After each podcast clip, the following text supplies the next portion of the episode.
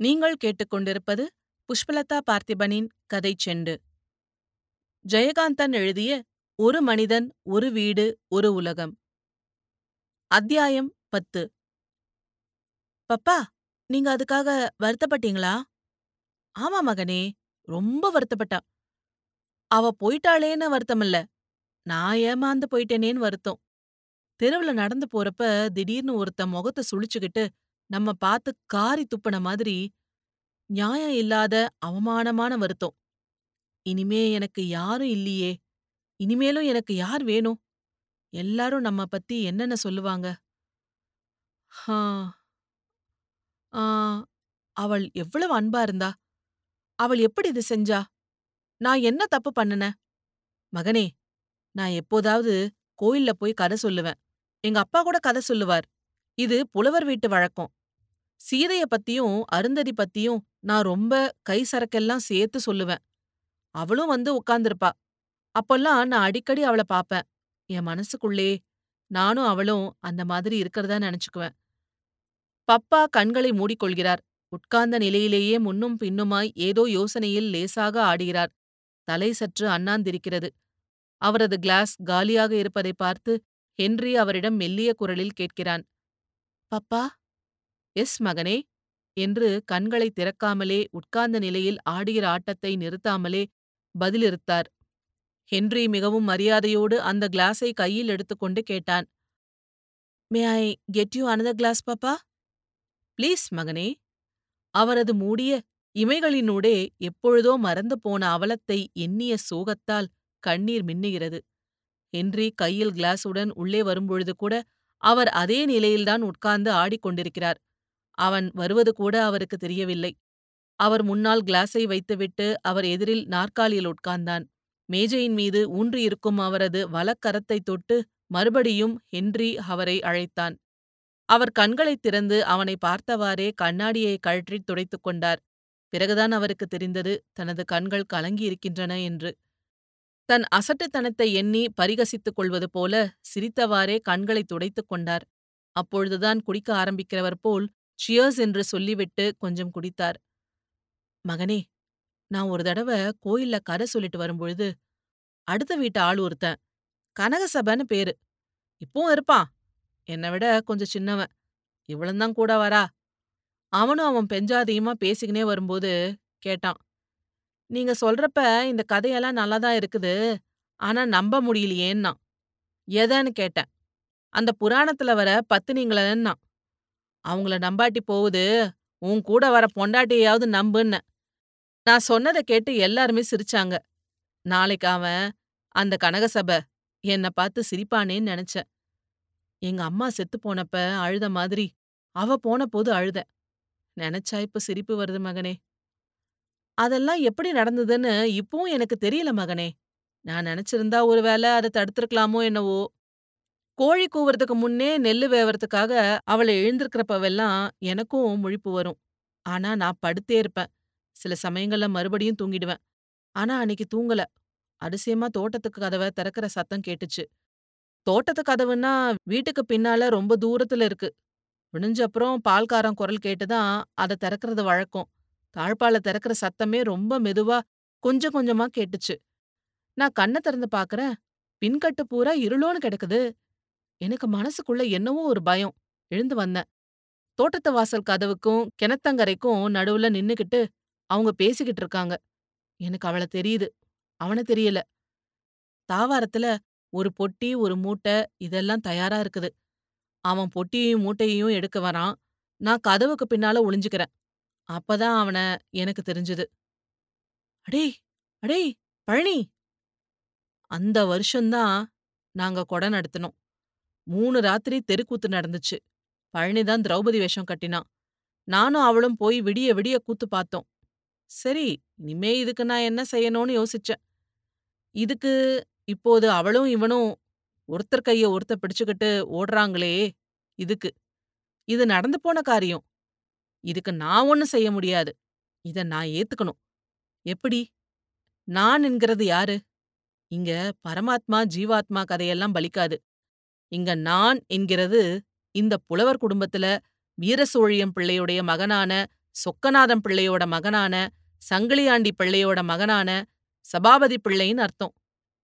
அந்த வம்சத்தோட மானத்தை பாதுகாக்க வேண்டியவனா எனக்கு வர்ற அவமானம் அவங்க பெருமையை எல்லாம் அழிச்சிடும். அந்த உலகத்துல அப்படிதான் மகனே. பத்து வருஷமா ஒரு குழந்தை இல்லைன்னு நான் ஏங்குனேன். அந்த குறைக்காக அப்பதான் நான் சந்தோஷப்பட்டேன். சரி இனிமே நான் என்ன பண்றது? அதோ அந்த ரெண்டு பேரும் போறாங்க. தோட்டத்து கதவை இன்னும் தாண்டல. அதோ மூளையில ஒரு கொடுவா கத்தி கிடக்குது.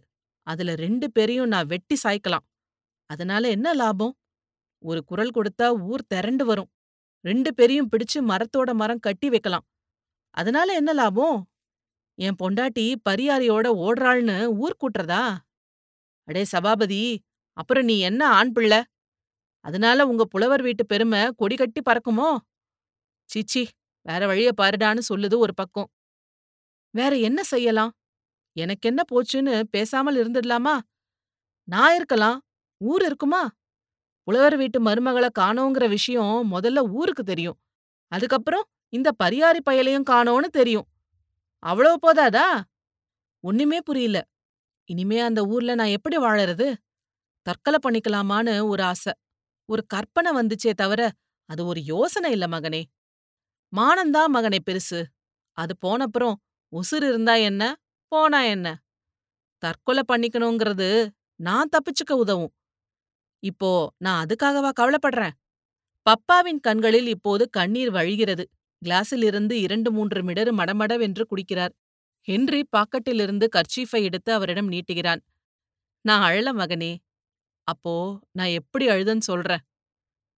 என்று சொல்லி முகத்தை அழுந்த கர்ச்சீப்பால் துடைத்துக் கொள்கிறார். தெளிந்த முகத்தோடு அவனை பார்த்து சிரிக்கிறார். விடியறதுக்கு முன்னாலேயே எனக்கு எல்லாம் வெளிச்சமாயிடுச்சு. மகனே அந்த நேரத்துல எனக்கு அப்படி ஒரு யோசனைய கொடுத்த கடவுளுக்கு நன்றி சொல்லணும். நடந்ததும் நடக்கிறதும் நடக்க போறதும் எல்லாமே கடவுளுடைய சித்தம்தான் மகனே. அந்த நிமிஷம் வரைக்கும் இத புரிஞ்சுக்காத மண்டுவா நான் இருந்திருக்கேன். அப்படி ஒரு யோசனை எனக்கு வந்த உடனே மனசும் உடம்பும் வெள்ளையா லேசா காத்துல பறக்கிற ஒரு நூல் மாதிரி ஆயிடுச்சு. மகனே நான் ஒன்னும் சாமியாரா போகல. அந்த நேரத்துல எனக்கு எது எது வேணும்னு நான் நினைச்சேனோ பணம் நகை துணிமணி எல்லாத்தையும் மூட்டை கட்டிக்கின்னு நானும் புறப்பட்டுட்டேன் மகனே என்று குதூகலமாக குழந்தைத்தனமாக பாடியவாறு சொன்னார் பப்பா. ஹென்றி மேலுதட்டை மீட்டியவாறு இவருடைய குதூகலத்தின் காரணம் புரியாமல் விழித்தான். தாவாரம் பூரா நெல்லு மூட்டை அடுக்கி வச்சிருக்குது.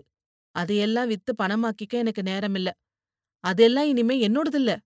தோட்டத்து கொட்டையில மாடுகள் கட்டியிருக்கு. இன்னும் கொஞ்ச நேரத்துல கோனார் வருவான். தோட்டத்து கதவு பக்கம் நின்னு அம்மா அம்மான்னு குரல் கொடுப்பான். அதுக்கப்புறம்தான் அம்மா போய் கதவை திறக்கணும். இன்னைக்கு கதவு திறந்திருக்கே. அம்மாவை காணோமே. நான் போய் தோட்டத்து கதவை சாத்தி மறுபடியும் நல்லா தாப்பால் போட்டேன். கிணத்தங்கரைக்கு போய் நாலு வாளி தண்ணிய உண்டு தலையில ஊத்திக்கினேன். விடியறதுக்கு இன்னும் நேரம் இருக்கு. ராந்தல் விளக்க ஏத்தி கையில எடுத்துக்கின்னு வீடு பூரா ஒரு தடவை சுத்தி பார்த்தேன். அடுப்பங்கரைக்குள்ள உரியில இருந்த பாத்திரத்தை ஏனோ திறந்து பார்த்தேன். பொறை கூத்தின பால் துவஞ்சிருந்தது. சொத்து சம்பந்தமான பத்திரமெல்லாம் எடுத்து முதல்ல வச்சுக்கிட்டேன். எரிஞ்சுகிட்டு இருக்கிற ராந்தல் விளக்க கூட நான் அணைக்கல. என்ன இருக்கிற வரைக்கும் அதுவும் எரியட்டுமே. தெருக்கதவை இழுத்து பூட்டிக்கிட்டு சாவி எடுத்துக்கிட்டேன். தூணோரமா மறைஞ்சு நின்னு தெருவ பார்த்தேன். யாரும் இல்ல. யார் கண்லயும் படாம நானும் ஓடிட்டேன். What is this what is the idea பாப்பா பப்பா தலையை அண்ணாந்து கொண்டு உறக்கச் சிரிக்கிறார். உனக்கு புரியலையா மகனே? முதல்ல கொஞ்ச நாளைக்கு யாருக்குமே இத பத்தி எதுவுமே தெரியாமல் இருக்கும். இது ரொம்ப முக்கியம். அதுக்கப்புறமா புருஷன் பொஞ்சாதியும் சேர்ந்து எங்கேயோ போயிட்டாங்கன்னு நினைப்பாங்க. அந்த வருஷம் தானே கொடை நடத்தியிருக்கேன். அதனால புள்ள இல்லாத கவலையில தேசாந்திரம் போயிருப்போம்னு நினைச்சுக்குவாங்க. அப்புறமும் வரலையேன்னு கொஞ்ச காலத்துக்கு அப்புறம் போன இடத்துலயே என்ன ஆச்சோ ஏதாச்சோன்னு நினைப்பாங்க. எனக்கு வேண்டியது அவ்வளவுதானே மகனே. மத்ததெல்லாம் எக்கேடு கேட்டா எனக்கு என்ன? வீடு கடை தோப்பு நிலம் நெல்லு மூட்டை எரிஞ்சுகிட்டு இருந்த ராந்தல் பொறை குத்துன பாலு. தட் பரியாரி பாப்பா! என்று ஹென்றி அவருடைய சிரிப்பிடையே குறுக்கிட்டான் இது சரியான கேள்வி என்கிற மாதிரி சிரிப்படங்கிய பப்பா ஹென்ரியை பார்த்து தலையாட்டிக் கொண்டார் ஆமாம் பரியாரையும் காணோன்னு ஊர்ல தெரியும் ஒருவேளை இதுக்கெல்லாம் முன்னாலேயே கூட தெரியலாம் ஆனா அவனை எங்களோட யாருமே சம்பந்தப்படுத்த மாட்டாங்க. நான் ஊர்ல இருந்தால் தானே அது சாத்தியம். அதுக்காகத்தானே நானும் இல்லாம போறேன். இப்போ பரியாரியோட புலவர் வீட்டு மருமகள் போயிட்டாள்னு யாரும் நினைக்க மாட்டாங்க. அப்போ பரியாரி எங்க போயிருப்பான்? அவன் எங்கேயாவது சவரம் பண்ண போயிருப்பான்னு நினைச்சுக்குவாங்க மகனே. அப்போதே ஹென்றி நினைத்தான். ஒருவேளை அந்த பரியாரியும் அவளும் பக்கத்து கிராமத்தில் எங்காவது வாழ்ந்து கொண்டிருந்து அந்த விஷயம் எல்லாருக்கும் தெரிந்திருந்தால் புலவர் வீட்டு பெருமை இருக்கட்டும் பப்பாவின் இந்த பிளான் எல்லாம் எவ்வளவு பெரிய தோல்வி ஹென்றி நினைத்தானே தவிர பப்பாவிடம் அப்படி கேட்கவில்லை அப்படி கேட்பது அவரை துன்பப்படுத்தும் என்று அவன் பயந்தான் பா அந்த பரியாரி மறுபடியும் இங்கே வந்துட்டான் பப்பா என்று மனசில் சொல்லியவாறு தேவராஜன் வீட்டு மாடியில் நிலா வெளிச்சத்தில் நின்று ஊரே அடங்கிப் போன நிசி நேரத்தில் எதிர் வீட்டை பார்த்து கொண்டிருந்தான் ஹென்றி. பழனி இங்கே வந்த பிறகு பப்பா மறைத்து வைத்த ரகசியங்களெல்லாம் எல்லாருக்கும் தெரிந்திருக்குமோ என்று எண்ணினான் ஹென்றி. அப்படி தெரிந்திருக்கும் பட்சத்தில் ஐயோ பப்பா என்று அவருக்காக அவன் பரிதாபப்பட்டான். அறைக்குள்ளிருந்து தேவராஜன் குரட்டை விடுகிற சத்தம் கேட்டது. டேபிள் ஃபேன் சுழல்கிற சத்தம் கேட்கிறது. மணி எவ்வளவு இருக்கும் என நிச்சயமாக என மணி எவ்வளவு இருக்கும் என்று நிச்சயமாக தெரியவில்லை. தெருக்கூத்து ஒத்திகை சத்தம் மட்டும் இன்னமும் கேட்கிறது. ஹென்றிக்கு தூக்கமும் வரவில்லை களைப்பாகவும் இல்லை. எனினும் அவன் படுத்துக்கொள்வது என்று தீர்மானித்தான்.